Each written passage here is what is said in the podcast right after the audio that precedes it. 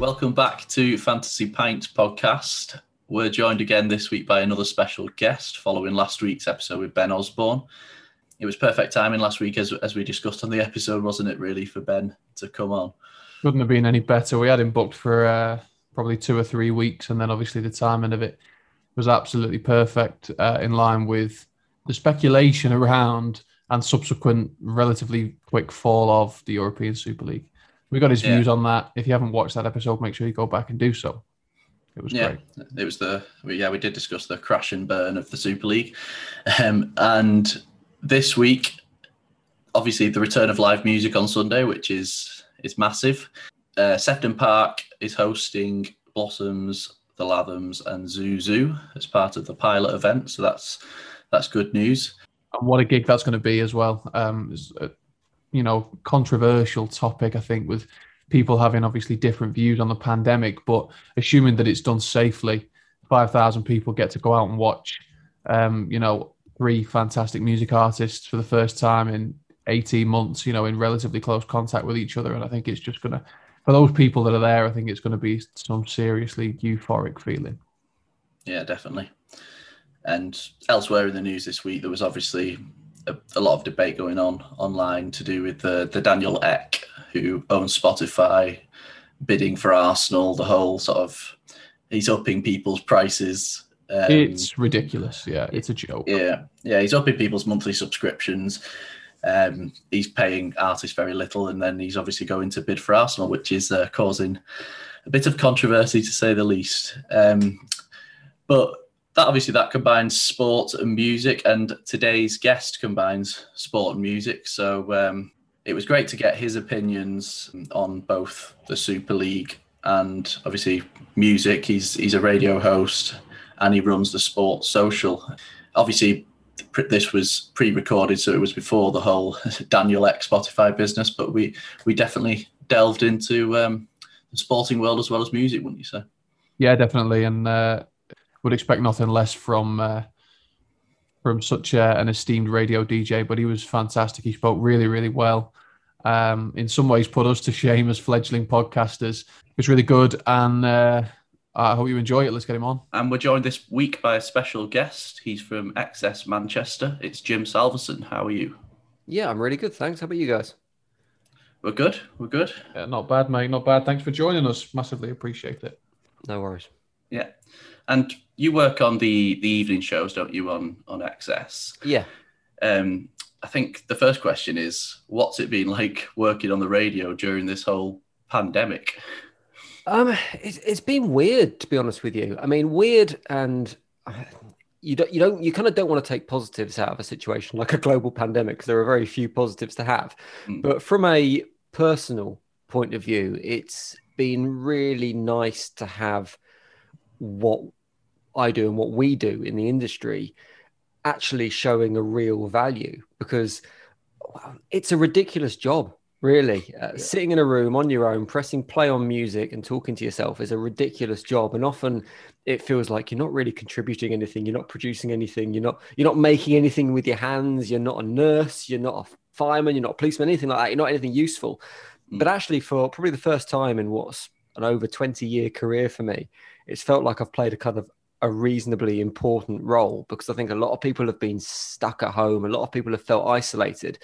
And one of the reasons I love radio um, and one of the reasons I love audio is its ability to connect on a really deeply personal level with people. So I think people have turned to radio in a whole new way and they've kind of embraced it almost as kind of what it is there to do and it's there to keep you company. So, yeah, actually, for the first time in 20 years I felt valued, which has been really nice. Yeah. Do you know what the other thing that's been re- really nice? And as you said, I do the evening show on XS Manchester, and there's a there's a heavy leaning towards kind of new music on the evening show on XS. And one of the really nice things that I've seen from it is the way the music industry has reacted to the global pandemic because yeah you might remember the messages that the government put out at the start that if you work in the creative industries, you need to retrain, you need to go and do something else. Just give up your dreams, go and work in cyber. And yeah. what I think's been absolutely brilliant about the industry is, and sure, there are people that are going to have fallen out of it, and there's people that won't have made it through, and that's really sad. But for the people who could and the people who can, they found creative ways to keep going uh, and be that doing live streams uh, or putting out music that they've recorded um, via Zoom, for example. I, I, think it's been really refreshing, and I think uh, there's there'll be a lot of lessons that music take away from this about how to react against adversity. And I think that's been really warming.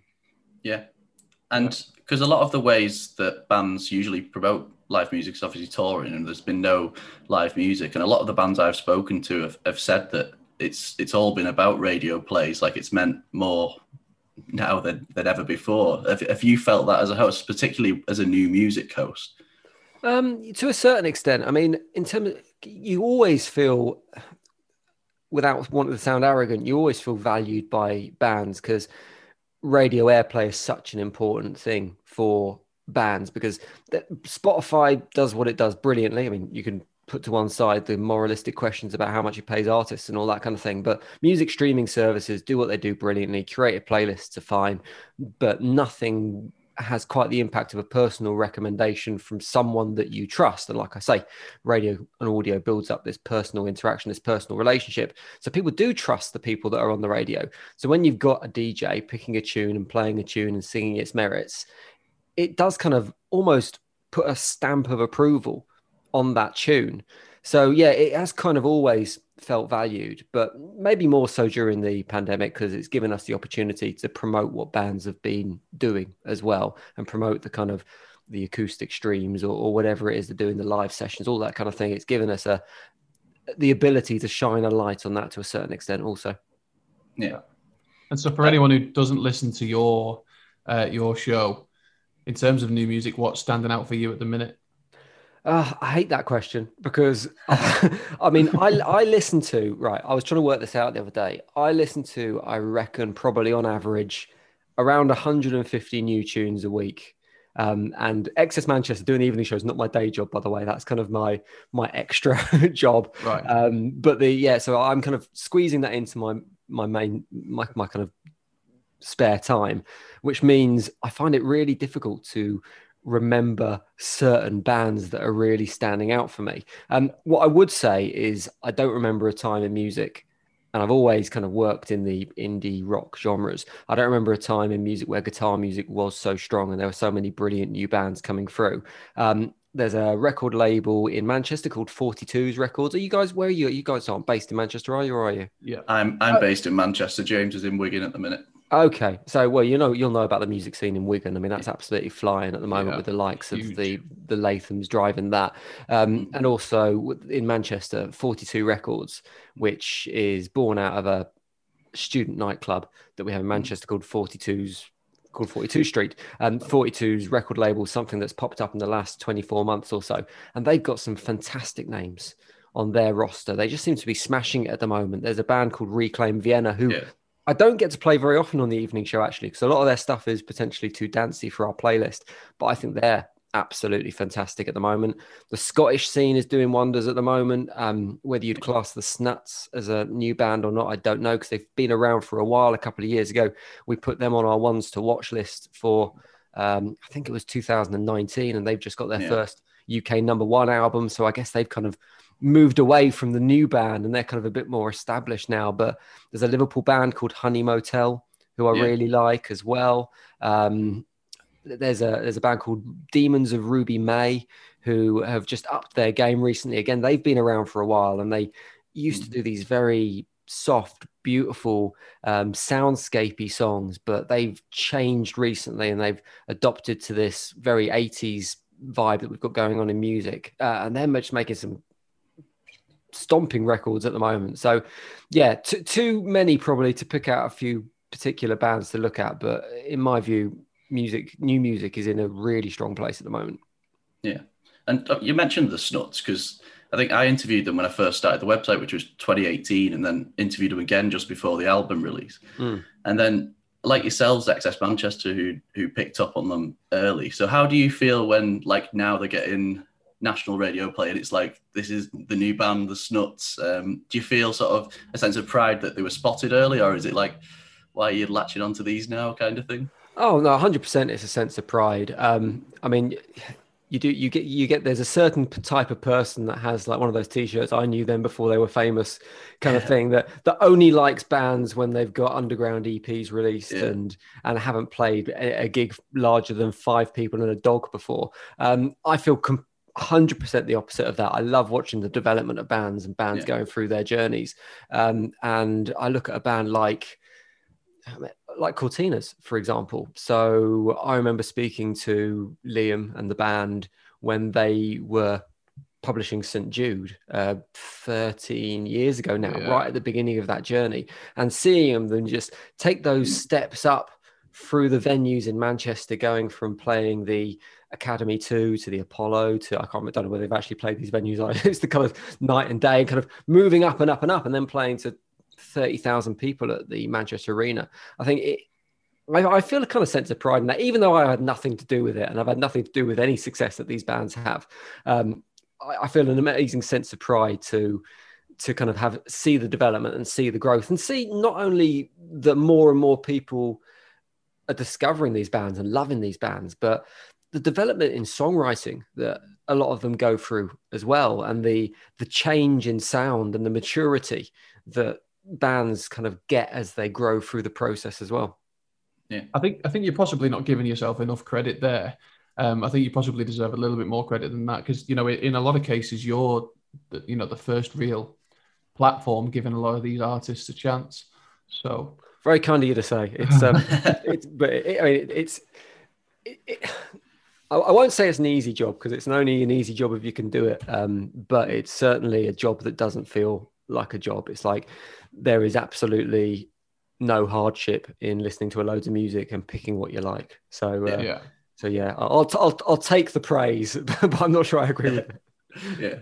And one thing you're becoming quite known for, especially on socials, is um, you, you do your comparisons, don't you? So you'll compare mm. maybe new artists to two artists, and then we, we were speaking to Joe Astley um, a week or so ago, and I think he, his was Springsteen and the Killers, and it's like yep. as soon as he heard that from you, he's like he posted that everywhere, and he was like, "Is that is that kind of like? Do you enjoy that side of it? Because they obviously love it when you when you come up with these things." I think part of the job of um, selling new music, which is kind of what you have to do on the on, on a show like I do. And I mean, here, here's the reason that you don't get many radio stations playing new music anywhere in the UK, particularly commercial radio stations, is because it's tried and tested and it's proven that people want to hear their favorite music again and again and again. They want to hear the big hits. They want to hear stuff they know. In general, people find new stuff a little bit scary. Um, and it isn't until they've heard it seven, eight times that they kind of build the relationship with it. So part of my job is kind of making it feel more familiar than it is. And the way I listen to music is when I listen to it, I, I, I automatically try and spot influences and I try and pull out things that remind me of other songs I've heard in the past. And for me, it occurs to me it's a, it's a great way to introduce someone to a new piece of music. Because if you go, here is a new song from someone you've never heard of, that makes me care no more about it than I did 30 seconds ago.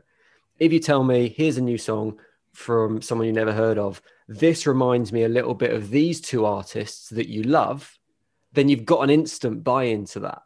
So that that's kind of the way I look at it. Um, so partly it's a natural thing. It's just the way I listen to music, and I think it's the way a lot of people listen to music. They they find the bits that are familiar. They pull out sounds, or they pull out guitar effects, or they pull out references from bands or influences. And part of it is a little bit more calculated. That I'm going. Well, here's a good way to kind of get people to buy into this because we know it's like like um Apple Genius back in the day when you were on iTunes. It would say if you like this song, you'll also like this. I'm doing a human yeah. version of that. Yeah. yeah. That's a really, it's a really clever way to sort of promote new music, I think. And yeah, I've seen seen it so much on people's like bios and stuff, so so they obviously love it. Um, we'll move away. As long from... as you pick the right bands. I mean, if you say this yeah. is a cross between the Cheeky Girls and, uh, and Crazy Frog, they're probably not going to put it on their bio. yeah, yeah. Before um, we do, before we do move away from live music, because I know that's what Sean was about to say. Um, what are your thoughts on second of May, Sefton Park? Blossoms, the Lathams, oh, yeah.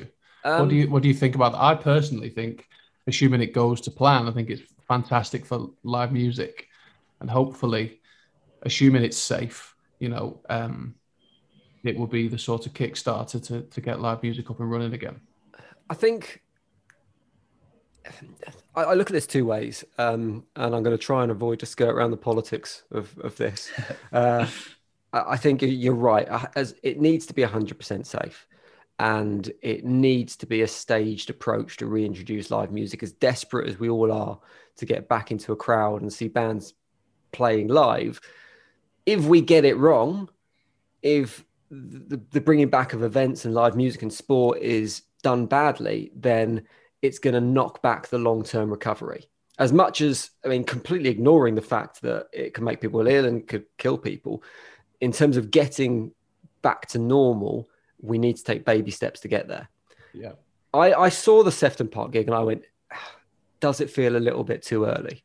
But at the same time, it's relatively small scale. It's, I hope, going to be managed in a really controlled and sensible way. Um, and people are desperate to get that back. They're desperate to go and see live music. So I think it's good it's happening. I think as long as the measures are in place that keep it safe and it is managed responsibly, I think it's, it's got to be a positive thing. And the lineup, I mean, the lineup looks brilliant as well. So yeah, happy days. Yeah, no, I agree. Appreciate that was a tough question. Sorry to, uh, drop that one on you. I know you don't want to, you know, it, it's difficult to sort of as you say, skirt around that one without forming one divisive opinion or another. Oh, I love getting into politics, but um, I'm sure I don't want to bore people with my opinions. feel free. Feel free. um, yeah, so what I was going to mention was aside from music, you, are working on something called the Sports Social. Yeah. So could you tell us a bit about what that is? So, Sports Social is my day job ultimately. Um, it's for the same parent company that run XS Manchester, and it's an on demand sports project, uh, creating and discovering and surfacing audio for sports fans ultimately. Now, most people will know on, demand audio as podcasts, and that is kind of a large part of what we do. Uh, we create our own brand podcasts. So we have a daily Premier League podcast. If you're a fan of the Premier League, it's kind of the only show you can listen to in the world, which gives you a daily update of everything that's going on in the top flight of English football. Um, there are other podcasts that are daily, but none focuses just on the Premier League. That's something we make ourselves. We have a website which publishes daily sports news, which you can listen to as well as read. That's sport-social.co.uk. And very recently, we launched something called the Sports Social Podcast Network. Um, it's about a month and a half old, and it's our attempt to bring together the best sport content makers in the podcasting world. So it's very difficult to surface podcasts, to find new podcasts at the moment, as I'm sure you found with your show, unless you're Peter Crouch or unless you're a podcast that is got a major name involved, like a worldwide name, or is backed by a major backer. It's very difficult to get your podcasts found. Um, and with the Sports Social Podcast Network, we wanted to level the playing field a little bit for all creators, where we can create a hub for people to discover podcasts um, and we can also help promote those shows that maybe wouldn't get the love that they might do on a spotify or an apple or somewhere like that or the other platforms for that matter. So yeah that's that's our new project. We're really excited about it.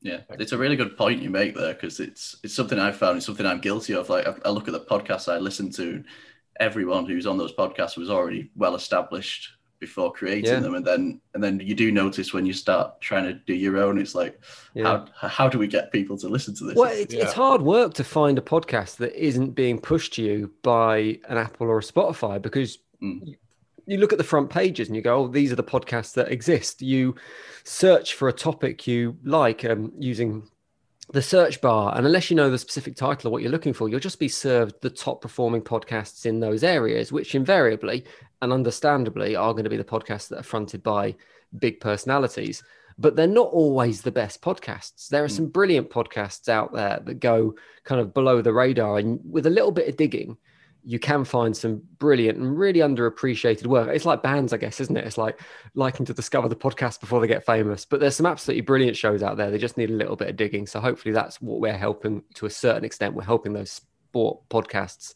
find and grow their audiences. Yeah. Yeah. Well, in the in the footballing world, in the last two weeks, there's there's three words on everybody's tongue, and I think you probably know what they are: uh, European Super League What are your thoughts?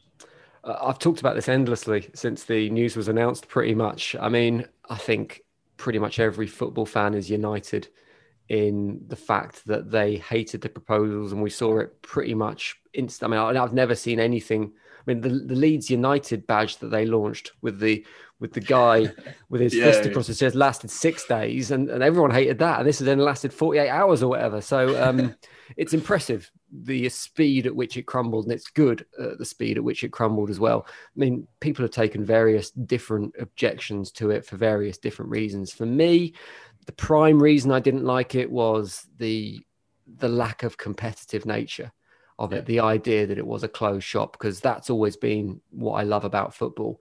The idea that whoever you are, whoever you support, your team can potentially one day reach the very top of the footballing pyramid. It could, I mean, it, it becomes less and less likely with every year that goes on, but there's there is there is a chance, even if it's a small chance, that the likes of Farnborough Town could one day win the Premier League. And that will always be there. And I hope that is always there. What the European Super League did was close that door and went, well, do you know what? If you're not classed as a big club at this particular snapshot in time, and you have to remember as well, those teams that were being included in the big six or even outside looking across Europe, those big six teams weren't always the big six teams. It's just this particular slice, this particular snapshot in time that they're classed in in, in that category. Um, yeah.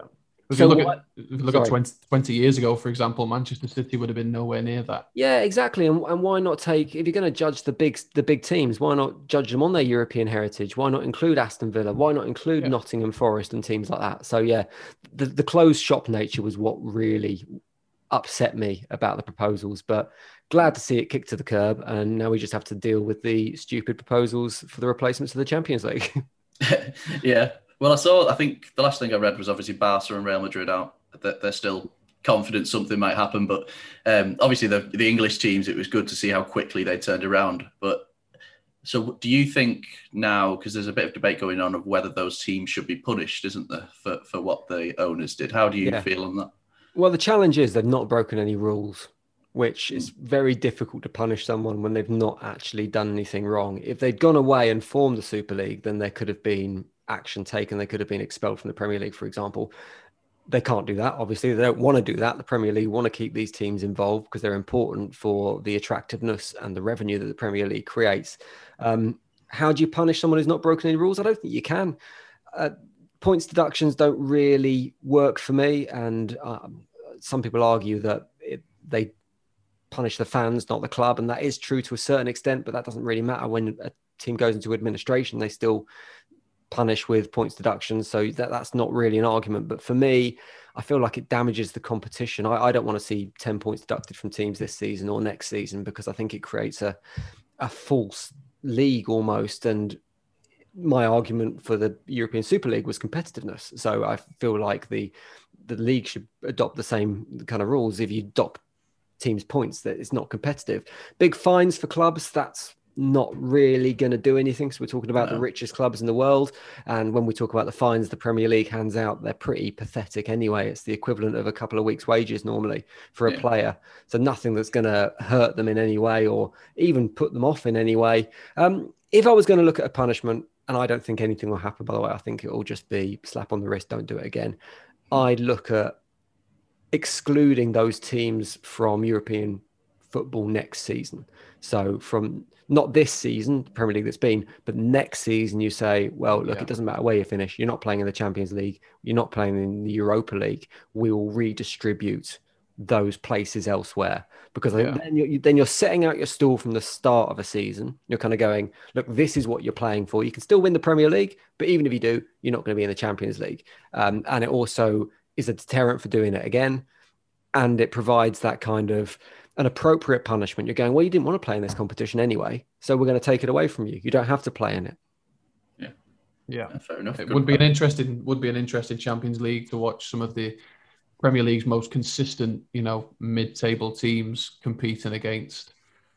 Um, well, to be fair, it would be you know a similar case. I would I would hope for the I other think- sort of top leagues, wouldn't it? I think But- Bayern yeah. Munich and PSG would be rubbing their hands together, wouldn't they? Yeah, I mean that, that's the thing, isn't it? Would, would UEFA want a situation where you've got, I don't know, who who finishes in the top, like Southampton playing in the Champions League? It's Bayern Munich. They're, they're not going to want that. So there's a certain extent of UEFA and the Premier League aren't going to want to shoot themselves in the foot by crippling their TV deals for the coming seasons by letting lesser teams into the league. yeah. No, agreed. So we sidetracked onto sport, but we'll go back onto music and the uh, the theme of the podcast. So we asked people for the three musicians, past or present, that they choose to go for a drink with. Who's your first choice and why? So first up, um, I, I spent far too long thinking about this, uh, and I'm going to pick three. Three, all three of my musicians aren't necessarily. They're all artists I like, but they're not necessarily artists that I absolutely love. That would be top of my tree in terms of music. They're people that I think would be interesting to actually go for a beer with. Um, and only one's an option still, actually. so first would be David Bowie because I think he's an absolutely fascinating person. I don't know if I'd get on with him as a character, but I find him really interesting. And you only have to watch clips of there's a famous TV clip of him talking about the internet and him predicting how the Yeah, internet is going to shape the future. And the fact that he was such a deep thinker on that level, I think makes him really, really interesting. Um, and the other thing I think about David Bowie that, I, well, that I'd love to talk to him about is we all know him as this musician, this brilliant and creative musician who changed his style so many times and adapted to the themes of the day. But he never particularly wanted to be a musician. He wanted to be famous. That was kind of his aim in life was just to be famous. So essentially, David Bowie was like the first X Factor contestant.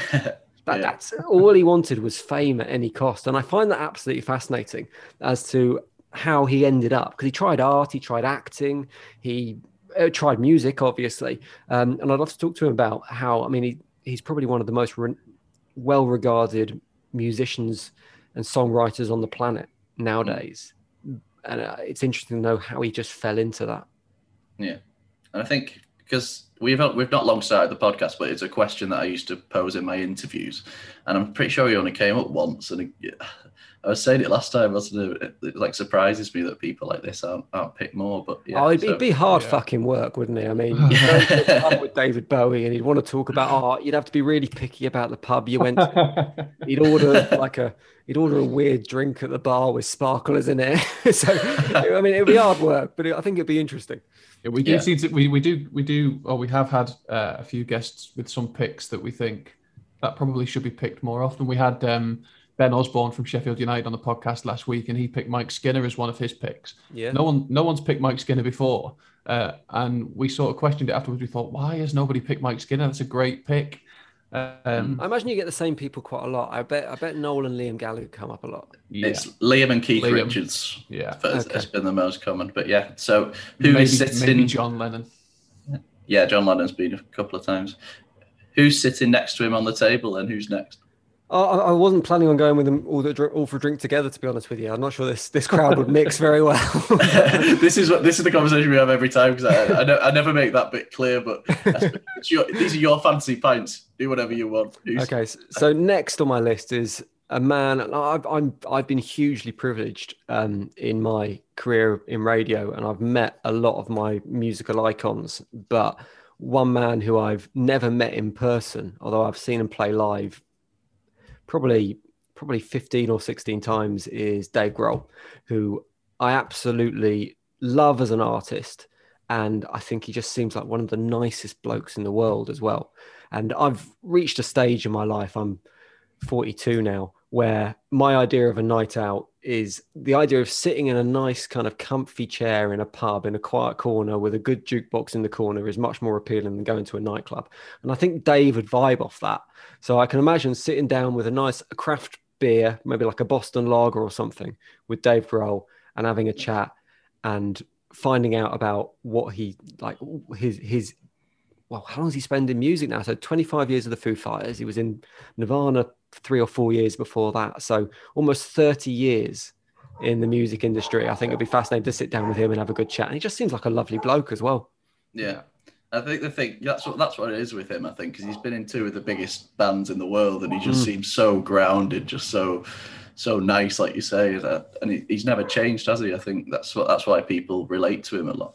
Yeah, and I think in terms of him as, I mean, he, he used to be cool, and I'm not entirely sure he's massively cool anymore. No, he's kind of I- he's moving into the embarrassing dad territory. a I'm gonna little. say, I think his I think his daughter now rivals him on the, the cool Yeah. um, side of he things. doesn't he embraces that though, doesn't he? I think Yeah. he that before, like- Yeah, well, that- that's kind of what I like about him. He, he's really self-aware, and as you say, he he they're not a band that pretend to be something that, or then he's not an individual that pretends to be something he's not.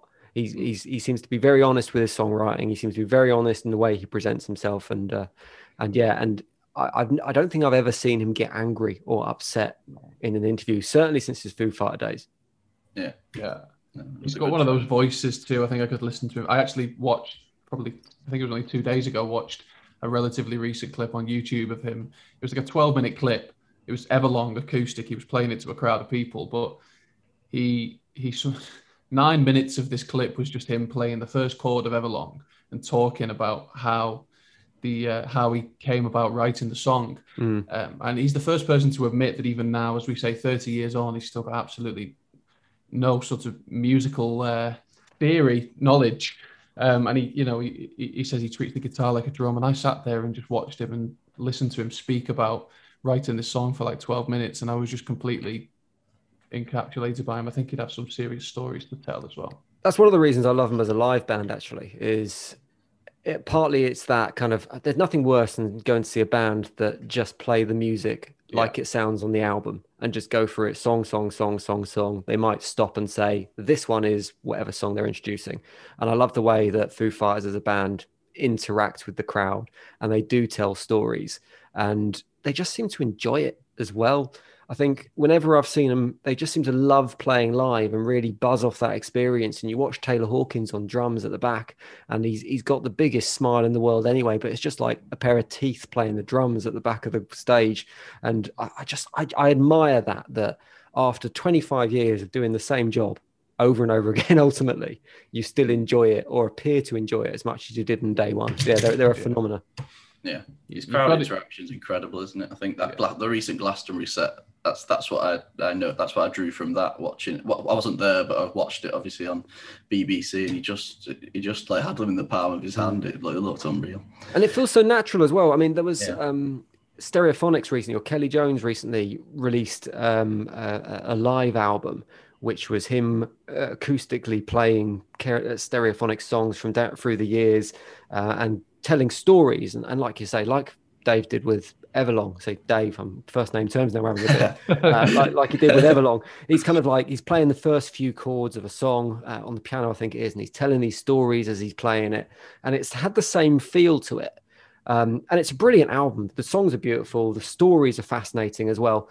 But what it lacks is that kind of natural, off the cuff nature. You can kind of tell that those stories have been prepared and they've been scripted and they've been edited and they've been Yeah. they kind of they, they feel like a performance whereas i think when dave grohl's doing this stuff and i've no idea whether it is prepared or not it just feels really natural and really comfortable um and yeah yeah i've gone a bit off the topic of having a beer with them but a phenomenal band Yeah. No, good choice again. I like it. Um, so who is your third pick? Third is keith moon from the who Things are about to get chaotic. Yeah, exactly. I thought I'd been a bit mellow with my first two choices. So I needed somebody to have a bit of a party with. And I think if you look through the history of music, there are very few people who had the partying credentials uh, more so than Keith Moon. I mean, there were stories involving exploding toilets and cars in swimming pools and TVs out of windows getting arrested, nudity, fire extinguishers. I mean, you, you you name it. It sounds like a rugby tour at university. It's just everything kind of rolled into one. I figure he's probably would have chilled out a little bit by now. He would have calmed down a little bit and be able to regale these stories rather than maybe drag me along with it. But the thing that really put Keith Moon in my list was one of my ex girlfriends. Um, her, her dad used to tell stories about racing hovercrafts with Keith Moon, and I just always thought it sounded like a laugh. just going for a few drinks with someone, getting in your hovercraft and just racing around a big field. So I was like, yeah, I'll yeah. go. I'll go hovercraft racing with Keith Moon. I like it. I like so it. that's that's a nice contrast. The hovercraft racing with Keith Moon to the Boston Lager sat in a corner with Dave Grohl. Yeah, and and, and Bowie's not going to be interested in hovercraft racing, is he? he's not. He's not. He's not going to be into that. Might no, surprise no. you. You never know. yeah. No. I think that, it would. It would be unfair on the rest of our guests to let you off the hook with the next question, which is if they were all in a room with you at the same time, how do you think they would interact with each other? Um, I think, I think Dave is the peacemaker in that trio. Yeah, yeah. I, mean, I, I, assume Dave Bowie and Keith Moon must have had interaction. I would imagine at, so. at some point, so they, they they probably got a relationship in there at some point. But I imagine they're quite they're two very opposite personalities as well. Um, yeah, so I, I can't see those two getting on. But I think I think as a trio, I think Dave would be Grohl would be very much the, the, the peacemaker there. He'd be the intermediary. He'd make sure everyone was getting along. And I think if you're sitting with Dave Grohl in between Keith Moon and Dave, everyone's everyone's going to have a good time. Everyone's going to be chatting. Dave's going to make sure everything's all right. Yeah. No. Good, good answer and, and three good choices again. Yeah. Um, I suppose one question to, to close it now um, with things with there is light at the end of the tunnel. Um, what's the one thing you've missed most during all these lockdowns, and what's so? What's the one thing you're looking forward to now? Um, I mean, I could say something like that I should say and keep myself on brand, like going to a football match or going to watch live music. And I have missed both those things. I think everyone's missed both those things. But to be honest with you, the thing I've missed more than anything else is just seeing people and having human contact with people. Like I'm a hugger anyway. So uh, much to my mates' dismay, sometimes whenever I see anyone, I give them a big hug, and not being able to have that human contact or interaction with people, I found really strange over the last year or so. So it is simply seeing people, um, and I've always thought of myself as. Uh, uh, someone who's really happy in his own company and happy with his own thoughts and i still am. I enjoy time and space. I like to get away from everyone and kind of shut myself away and just think about stuff. But i've now realized how important that human interaction is and seeing different people. Not just because i'm very lucky. I, I live with my my little boy and i live with my wife. So i'm not someone who's been completely isolated during the pandemic like a lot of people have. And i i'm hugely grateful for that. But what i've realized is i kind of need and i think everyone's the same you need not just people and interaction, like I've said, and that kind of feeling of community, but you need ideas that vary yours and you need people to challenge your way of thinking. And you can't do that on social media because social media yeah. just turns into an argument. Yeah. Uh, but sitting down and talking to people and having people challenge what you're thinking or provide you with inspiration or provide you with the very spark of a new idea, I think's just important to the, the way God, this sounds really worthy and up itself. The way we evolve and the way we grow. uh, it's been, I don't know if you've walked around Manchester since obviously everything's opened up, but it just feels like a really nice holiday vibe. And it is like you say, mm. seeing seeing people because everyone's obviously outside. It just looks, it's just really refreshing yeah. to to see now. Yeah, I mean, I've worked through the pandemic, so I've been in into Manchester um, most days over the last I ridiculously we talk about like the, the worth of um, the worth of radio presenters during the the pandemic. Radio presenters were classed as key workers. So we're one of the few groups that were allowed to travel because obviously needed to get into radio studios and all that kind of thing find specialist equipment. So yeah so i've seen kind of the way manchester has changed over the last 12 months. And it was quite upsetting. At the very start the very first lockdown kind of april um, yeah, about April time of last year, just seeing the streets closed and the shops shut and the bars boarded up for. I'm not Mancunian. I was born down south. I moved to Manchester at 15. Oh God, uh, along uh, 17 or 18 years ago now. So I've been in that long. Um, and I moved to Manchester because I loved its vibrancy and I loved its creati- creativity. And just seeing that ripped out of the city was a little bit heartbreaking. So to see those kind of like green shoots coming up again through the pavement, powered by the rain, is, uh, yeah, it's really nice. Yeah. Fingers crossed, everything goes to plan now, and uh, the only way is positive going forward. Um, yeah, touch wood. Don't fuck it up, everyone. and um, on a final note, is there anything that we've not mentioned that you might want um, shouting about, plugging? No, um, like I say, Sports Social is really interesting project. If you like sports podcasts, go and have a look. Sport-social.co.uk is the website. If you make a sport podcast as well, we're always looking for new shows to join the networks. If you want to join our little family, our little community, do get in touch and we'll um, we'll, we'll get you on board. Excellent. And where can people find you on social media? I would imagine they, they probably already know the people that are listening, but uh, yeah, I'm on, I'm on Instagram and stuff like that, but I've no idea how to use it, so I never post anything. so I'm kind of okay with Twitter. So you can find me there at Mr. underscore Jim Bob. I'm there. Good stuff. And yeah, thank you so much for joining us. It's been yeah. an absolute pleasure. Thanks and, very much. Uh, we look forward to uh, to keeping up to date with everything that you're doing. Nice one, boys. Pleasure to chat. No worries. Been brilliant. Cheers. Cheers, guys. See you later. Bye bye. Bye bye. Yeah, so that was Jim Salveson from the XS Manchester Evening Show, promoter of new music, and as he said, the Sport Social.